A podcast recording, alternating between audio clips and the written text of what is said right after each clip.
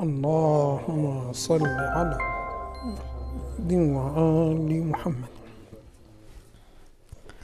كنا نتكلم في الشبهات التي وجهت على مسألة المعاد وعلى مسألة يوم القيامة بالخصوصيات التي يدعيها العلماء تبعا للقرآن. الشبهة الأولى نعيدها بصورة مختصرة باعتبار بعض الكلام في بعض الجهات ما تعرضنا إليه في تلك الجلسة، ثم ندخل في الشبهات الأخرى.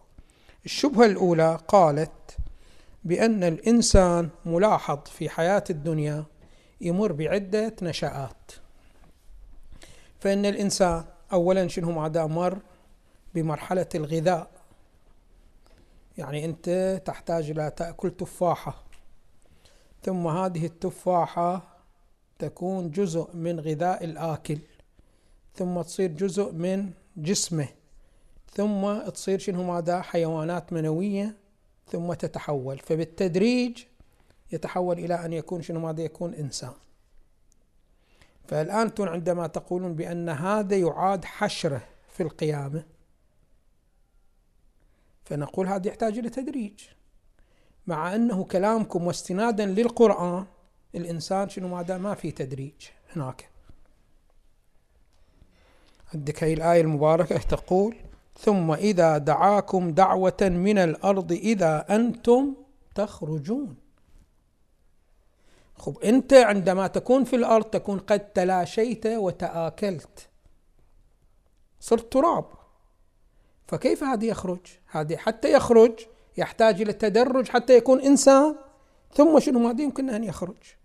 أما شنو ماذا بهذه الصورة بدون تدرج، يعني دفعة واحد يخرج هو إنسان، هذا كيف يكون؟ كذلك عندنا آية ثانية حتى إذا جاءتهم الساعة بغتة قالوا يا حسرتنا على ما فرطنا فيها. فالساعة تأتي شنو ماذا فجأة، يعني مو تدريج، مو بهذه الصورة. فلاحظوا انتم الآن مثل الآن المطر حتى ينزل لابد أن يكون شنو ماذا تبخير من الشمس إلى مياه البحار، ثم الرياح ترفع هذه الأبخرة إلى شنو ماذا إلى عنان السماء، ثم تأتي رياح وتنقلها إلى أجواء باردة، ثم شنو ماذا تتكثف وتنزج على شنو ماذا على أمطار، هي التدرج. أما تأتي وتقول لي مطر ينزل بدون كل هاي المقدمات، هذا كيف يكون؟ والمعاد الذي يثبته الله سبحانه وتعالى في القرآن والعلماء تقول به بأنه ما في هذا كذا تدرج، فكيف يمكن لنا أن نقبل هذا؟ احنا نشوف الإنسان عندما يتكون من التراب إنما يتكون بحالة تدرج، والمعاد يقول شنو ماذا أن الإنسان بعد أن يتلاشى يوجد دفعة بلا تدرج. فهذولين هم أصحاب الإلحاد هم استندوا إلى هذا الأمر بأنه هذا القرآن ليس قرآن من السماء، باعتبار يقول شنو ماذا دفعة واحدة، وهذا محال، فإن الإنسان كما جاء في الدنيا جاء بالتدرج، فإذا نريد معاد لابد أن يكون تدرج هناك أيضا موجود. أما بدون تدرج كما هو ظاهر القرآن هذا ما يمكن قبوله.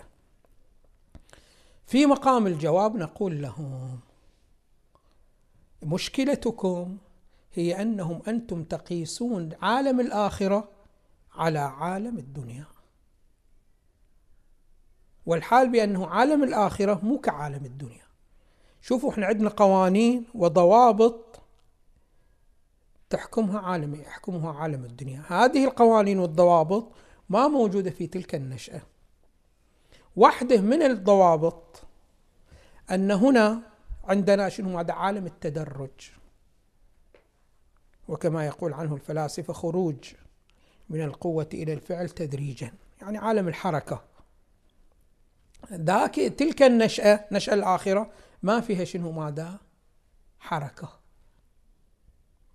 شلون هناك يقولون لازم تعرف بأنه أنت الآن في عالم الدنيا إذا أردت أن تحدث شيء من الأشياء، تفعل شيء من الأشياء، تريد شيء من الأشياء، يقولون إرادتك ما تكفي لتحقق المراد، وإنما هناك تحتاج إلى عدة شروط وتحتاج إلى رفع عدة موانع، فمثلا انت الان تقول مثلا نفسي اشوف ابني الذي ياتي من ابني الى 10 أبناء، اريد اشوف ابني العاشر. مو ابنك من هاي زوجتك، لا، ابنك من ابنك، ابنك ذاك من ابنك العاشر، اريد اشوفه الان. هنا في عالم الدنيا يقول لك لا، ما يصير هذا، يعني انت تريده ولكن شنو ماذا ما يتحقق هذا لك الامر. لماذا لا يتحقق؟ لان هذا العالم فيه شروط وفيه موانع. فانت حتى تشوف ابنك هذا العاشر لابد ان تتزوج، هي واحد اولا، ثم يجيبون لك ولد، ولدك يكبر ويتزوج، ويجيبون له ولد ويكبر ويتزوج ويجيبون له ولد، ولابد انه هذه الشروط تتحقق، ولابد ان يكون هناك اذا في موانع هذه الموانع تزول. فما تكفي ارادتك انت لتحقق هذا امر، ولكن تلك النشأة التي ستأتي في الآخرة لا، هي شنو هذا؟ بمجرد أن تريد، بعد ما يحتاج لا شروط ولا يحتاج إلى رفع موانع، بمجرد أن تريد تحصل. فمفتاحك هو فقط الإرادة، هناك فقط الإرادة. ولذلك القرآن الكريم تقرون فيه ولهم فيها ما يشاءون. هذا في الدنيا ما يجري هذا القانون، هنا حتى تحصل على شيء لابد توفر شروط وترفع الموانع. أما في الآخرة لا، بإمكانك أن تحصل على الشيء بمجرد المشيئة. فهناك عالم شنو هذا آخر، قوانينه وضوابطه تختلف. فهنا صحيح نحتاج إلى التدرج في عالم المادة، ولكن في عالم الآخرة ما نحتاج إلى شنو هذا، إلى التدرج. فإن الشيء يكفيه أن يكون ممكن التحقق وأنت تريده وتشاؤه مباشرة، شنو ما دي يحصل عندك، ما يحتاج لا توفر هكذا أشياء ولا شروط ولا رفع موانع. فإذا شنو ما دا صحيح هنا عندنا إذا كانت تلك النشأة نفس أحكام نشأة الدنيا، صحيح كلامكم وإشكالكم، ولكن هناك نشأة تختلف عن نشأة الدنيا. هذه شنو ما دا الشبهة الأولى. الشبهة الثانية، يقول لك عندنا في الطب الحديث يقول بأن الإنسان له، الإنسان الذي يكون عمره 80 سنة مثلا، له في هذا العالم كم بدن؟ يقولون كل 8 سنوات أو كل 7 سنوات هذا البدن كله يتغير ويحدث بدن آخر. فأنتم إذا قلتم بأن يوم القيامة يحشر الإنسان في بدنه، ففي أي بدن؟ بدن الأول لو البدن الثاني لو البدن الثالث. فإن كان شنو ما عنده معاصي فعلها في البدن الأول، خب البدن الثاني لو حشر فيه شنو ذنبه؟ ما إلى شنو ما ذنب. فلا يمكن للإنسان أن يحشر يوم القيامة بعدة أبدان، واختيار بدن من دون الأبدان الأخرى يقولون ترجيح بلا مرجح، إضافة إلى أن الذي سيجازى غير الذي عمل، والذي يعاقب أيضا غير الذي عمل. فمثلا لو حشر بالبدن الثامن آخر بدن، خب هذا شنو ذنبه؟ إذا كان البدن الأول هو الذي أذنب وعصى، أو الذي عمل الطاعة هو البدن الأول، هو هذا ما سوى شيء، فكيف يعطى أجر وهو لم يفعل شيء؟ هذه شنو ماذا الشبهة الثانية. هذه الشبهة في الواقع شنو هذا مبنية على ماذا؟ مبنية على أنه الروح هي نفس البدن. أما إذا قلنا بأن الروح هي واحدة وهي الأصل، فإن الروح هي التي تتألم، والروح هي التي شنو هذا تتعذب، وهي التي تلتذ وتفرح بأجر الله وتحزن بعقاب الله سبحانه وتعالى يوم القيامة. والبدن ما هو إلا آلة، واضح شلون؟ فسواء كان هذه الآلة هي موجودة أو وجدت غيرها، هو بالآخرة شنو هذا آلة. فأنت الآن إذا عندك نجار وأجريت معه عقد على أنه يقطع هذه الخشبة، هو قبل أن يقطع الخشبة انكسرت المنشار، جاب منشار آخر وقطع الخشبة. هل لك أن تحتج عليه وتقول أنا عقد الإجارة الذي أجريته معاك ما كان على هذا المنشار، وإنما كان على المنشار اللي انكسر، فأنت ما سويت لي العمل. اللي سوى لي وياي العمل هو شنو ماذا؟ انكسر وهو المنشار. والذي شنو ماذا الآن؟ هذا شنو ماذا؟ هذا أنا ما أجريت وياه عقد. هل تستطيع هكذا؟ تحتج على هذا الشخص؟ أم أنت العقد هو مع الشخص مو مع المنشار، والمنشار هو ليس إلا فقط آلة. واضح شلون؟ فسواء أنجز هذا العمل بهذه الآلة أو أنجز العمل بهذه الآلة أو بتلك الآلة، شنو الفرق؟ ما في فرق. كذلك هذا الإنسان الله سبحانه وتعالى قال له اعمل، وخاطب نفسه، ما خاطب البدن، حتى إذا انعدم البدن يقول أنا ما أجريت وياك عقد، لا، هو خاطب النفس، والنفس هي ثابتة وموجودة، وهذه الأبدان كلها شنو ماذا؟ آلات. فخل هي الأبدان شنو ماذا؟ كلها تتلاشى، وحتى شنو ماذا؟ يحشر الإنسان ببدن آخر غير هي الأبدان، ما يضره أي شيء من الأشياء. لماذا؟ لأن هناك نفس وهي شنو ماذا؟ موجودة ولم تنعدم. واضح شلون؟ وهي نفسها اللي كانت موجودة في الدنيا وخوطبت، هي كانت موجودة الآن يوم القيامة، فما في شنو ماذا أي مشكلة. الشبهة الثالثة هذه مرتبطة شنو ماذا بالأبحاث الجيولوجية، الثاني بالطب، هذه شنو ماذا بالأبحاث الجيولوجية. هؤلاء في الأبحاث الجيولوجية يقولون احنا الآن إذا رجعنا إلى الإنسانية وراء تقريبا، الآن البعض يقول بأنه عمر الإنسان على الأرض حسب الجيولوجيين وعلماء الآثار ما يقارب من 1,000,000 سنة، وما معلوم هم سيبقى الحياة على الأرض بعد كم سنة، فاحتمال 1,000,000 راح و1,000,000 شنو ماذا سيأتي. فاحسب كم أنت بني آدم اللي إجوا على الكرة الأرضية، ما شاء الله. فالآن إذا أراد الله سبحانه وتعالى يوم القيامة يحشر الأبدان، خب غير يحشرها من الكرة الأرضية هذه التي تحللت فيها الأموات، يحشرها غير من هذه، هو يحشرها كلهم شنو ماذا في ساعة واحدة،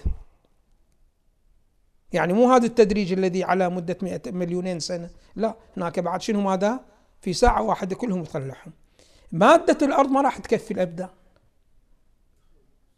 واضح شلون؟ إيه؟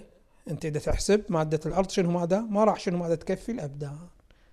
فكيف تقولون بأنه الأبدان تحشر يوم القيامة مع شنو ماذا؟ مع الأجسام.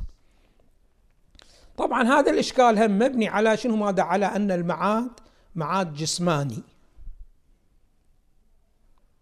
أما إذا قلنا بأن المعاد فقط معاد روحاني أو شيء آخر كما سيأتي، فبعد شنو ماذا؟ الكلام يتغير.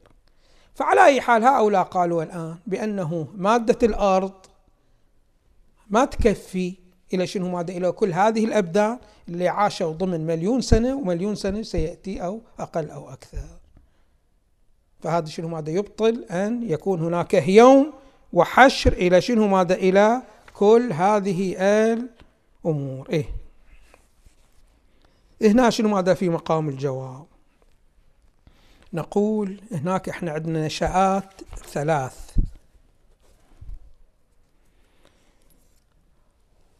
نشآت الوجود هي نشآت شنو ماذا 3. عندك نشأة يسمونها النشأة المادية، وهي هاي عالم الأجسام الذي نحن نعيش فيه. فهنا واضح بدي أجيب لك صندوق، وهذا الصندوق مثلا الحجم ماله قول شنو ماذا 100 كيلومتر مكعب، الحجم ماله الصندوق. فأنت كل ما تضع قطعة بلا إشكال يضيق إلى أن يصل الحد بعد ما يستوعب شيء آخر، هذا صحيح هذا الأمر. هذه يسمونها شنو ماذا نشأة عالم المادة.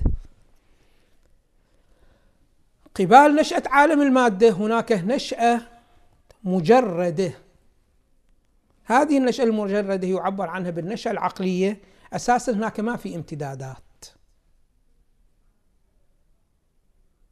فهناك غير قابل لأن يقع التزاحم، هذا التزاحم الامتدادات الذي موجود في عالم الأحجام.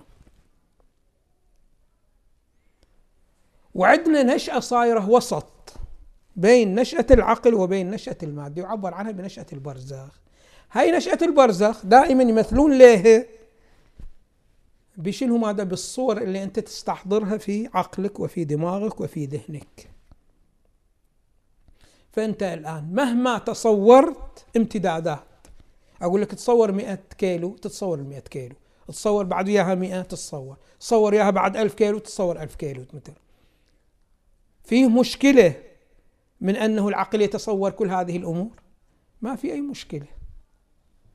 يقول ليش ما في مشكلة؟ يقولون لأنه هاي التصورات بريئة عن شنو؟ ماذا؟ عن المادة. ما موجود مادة، النشأة البرزخية ما فيها مادة، فيها يقولون آثار المادة. آثار المادة شنو؟ ماذا؟ مثل الامتدادات.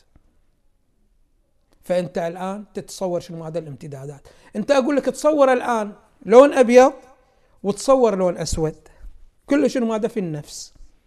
الآن النفس، الآن الجسم برا، إذا صبغته بأبيض ثم صبغته بأسود بعد يزول البياض، يغيب البياض. أما في الذهن لا، أنت تتصور الأبيض وتصور الأسود وتصور كل الألوان وهي موجودة في نفس الوقت، ما في لون يزاحم لون آخر. فهذه شنو؟ هذا نشأة البرزخ. نشأة البرزخ يقولون فيها مقادير، ولكن هذه المقادير ما موجودة بوجود متزاحم مع بعضه البعض. واضح شلون؟ فهنا أيضا شنو؟ هذا نقول يوم القيامة أنه شنو؟ هذا أنه هناك سعة لكل الامتدادات مع البني آدم، ولكن مادة شنو؟ هذا ما موجودة. فهو شنو؟ هذا نشأة برزخية. يقولون النشأة البرزخية آثار المادة موجودة، ومن غير شنو؟ هذا من غير المادة. ثم يبينون بين الفروقات بين هاي الصور العلمية اللي انت تستحضرها في ذهنك وبين شنو؟ هذا البرزخ الخارجي. فإن البرزخ الخارجي كما يقولون يصنف على الحقائق الجوهرية، والذي عندك في ذهنك يصنف على الحقائق العرضية. الآن هاي ما عندنا، مو ضروري نشرحه، ولكن شنو؟ المهم هكذا شيء، بأنه كما أنت في حالة التصورات أو في حالة النوم تشوف شنو؟ ماذا في الرؤية أشياء ما شاء الله من غير أن يزاحم هذا الشيء شيء آخر. كذلك نشأة عالم البرزخ. فهناك نقول شنو؟ ماذا؟ هناك المادة يسمونها مادة برزخية. فلو كانت المادة مادة دنيوية كلامكم عدل، بأنه التراب ما راح شنو؟ مادة يسع هكذا شيء، ولكن المادة مادة برزخية، وهي شنو؟ مادة ما فيها أي تزاحم. هذا أيضا شنو؟ مادة شبهة من شبهاتهم.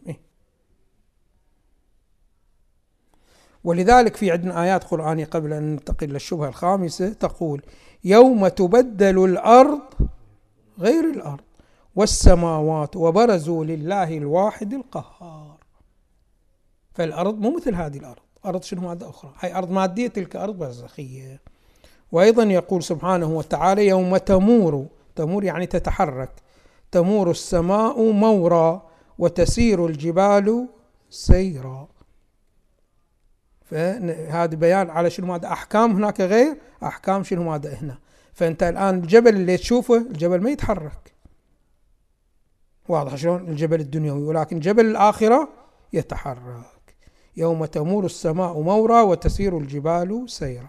فعلى أي حال هناك شنو؟ ماذا؟ نظام آخر يختلف عن النظام الموجود شنو؟ ماذا هنا. الإشكال الخامس: أنتم قلتم بأنه المعاد فيه شنو؟ ماذا؟ الواحد يحشر هناك بروحه وببدنه، ثم قلتم هناك نشأة خلود، فبعض الذي يدخل النار يكون على نحو الخلود خالد فيها، والبعض الذي يدخل الجنة يكون شنو؟ ماذا؟ على نحو الخلود. خب احنا عندنا حكم فلسفي بأنه المادة مهما طال عمرها فهي إلى فناء.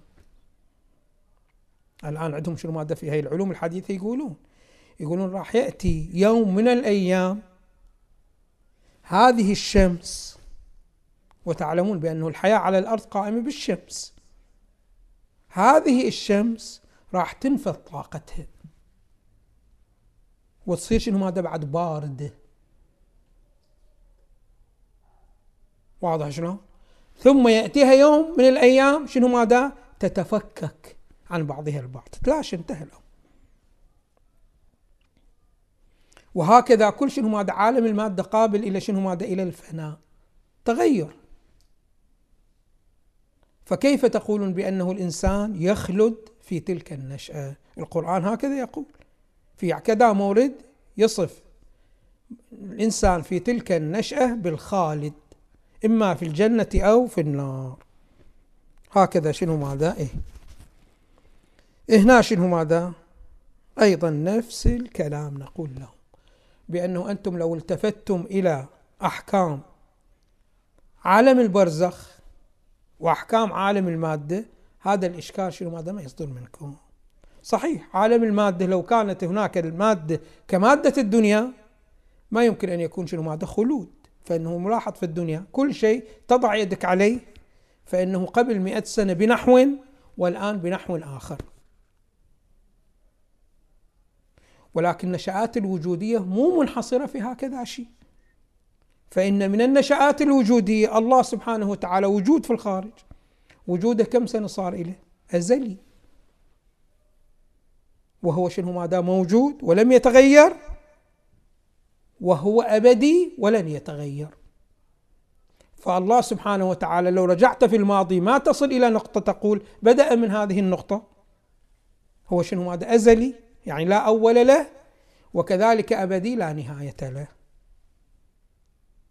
فإذا النشآت الوجود هي مو نشأة واحدة، حتى أنت إذا ثبت حكم لنشأة معينة تعطيه إلى شنو ماذا إلى بقية النشآت، لا، نشآت الوجود عدة نشآت، فبعضها له هكذا شيء والبعض الآخر ليس له كذا شيء. واضح شلون؟ فهنا صحيح كلامكم، نشأة عالم المادة دائما تغير وما في ثبات، ولكن النشأة البرزخية أحكامها تختلف، واحد من أحكامها هو ماذا؟ هو البقاء. فأنت شوف الآن، أنت الآن عندك صورة في ذهنك لطفل أول ما جاءت به شنو ماذا أمه؟ ابنك، والآن عمرك أنت مثلا 60 سنة أو 70 سنة، تتذكر وتسترجع تلك الصورة بنفسها أم لا؟ بدون أي تغير، ساعة اللي خرج من بطن أمه تستذكره إلى آخر شيء. فهي الصورة بقت في ذهنك هذه المدة شنو ماذا من الزمن. لماذا؟ يقولون هذه الصور العلمية التي موجودة عندك هي شنو ماذا؟ هي رمز لتلك النشأة، النشأة البرزخية. فكما أن هذه الصورة لم تتغير كذلك الآن إذا عندك صورة فوتوغرافية يمكن شنو ماذا تتغير، الورق يتغير، الحبر يتغير لأنه مادي، ولكن هي الصورة اللي بذهنك إليه تقدر تستحضرها كما هي من ساعة ولادتي إلى عندك موجودة لم تتغير. فكذلك بالنسبة إلى النشأة في الآخرة بهي الصورة تعطى، أنت هناك بدن برزخي، هذا البدن البرزخي غير قابل للتغير، ثابت وخالد. الشبهة الأخيرة، الآن سلمنا بأن هناك يوم قيامة، وتقولون هناك شنو ماذا في عقوبة وفي شنو ماذا ثواب. الآن احنا نركز على العقوبة، تقولون الله سبحانه وتعالى راح يعاقب ناس يوم القيامة. نقول لكم وش الغرض من هذه العقوبة؟ العقوبة يقولون شنو ماذا لها غرضان، وكلاهما لا يمكن أن نتصورهما على الله سبحانه وتعالى. واحد غرض من العقوبة هو التأديب، نقول لكم بأنه هذا التأديب لو حصل في الدنيا خب هذا مفيد، أما شنو ماذا في الآخرة خلاص بعد وش فائدته، لأنه التأديب شنو الغرض منه؟ أنه يرجع المذنب ويستقيم. أنت عندما عندك طالب في المدرسة وما يذاكر تضربه ضربتين حتى شنو ماذا يتلافى هذا الشيء ويذاكر. خب إذا فرضنا بأنه نشأة الامتحان تغيرت بعد الآخرة يقولون مو نشأة امتحان وإنما هي نشأة شنو ماذا جزاء، فلما يعاقب؟ تأديب ما موجود. نعم. وإن قلتم لا للتشفي، هو الله سبحانه وتعالى منزه عن شنو ماذا عن مسألة التشفي. لماذا؟ لأنه التشفي يعني أنت عندما تذنب أنا أنجرح وأتأثر وأتأذى فأقوم شنو ماذا أضربك حتى شنو ماذا أشفي نفسي، هذا الجرح الذي حصل بسببك رحمكم الله. الشكل بهي الصورة، الله سبحانه وتعالى خب منزه عن التشفي. فشنو الغرض شنو ماذا من العقوبة؟ فإذا تقولون في قيامة، الآن شنو ماذا قبلناها بأنه يثابون، على أعمالهم. أما الذي يعاقبون شنو الغرض من عقابهم؟ لو التشفي وهو محال على الله سبحانه وتعالى أو التأديب وقد فات وقته، انتهى بعد. فما هو الغاية؟ من هنا ينفتح شنو ماذا؟ مبحث جدا جميل في مقام الجواب على هذا الشيء، وهو أنه العقوبة التي يحصل عليها الإنسان مو كما نفهمها احنا مثل عقوبتنا إلى بعضنا البعض، لا، وإنما العقوبة يقولون هي الأثر الطبيعي للعمل. يعني شنو هذا الأثر؟ يقولون كل عمل تعمله يترك أثر في النفس، هذا الأثر الذي يتركه في النفس الآن في نشأة الدنيا له أحكام معينة، نفسه عندما يكون شنو ماذا في نشأة أخرى يصير له شنو ماذا أحكام أخرى معينة. شلون؟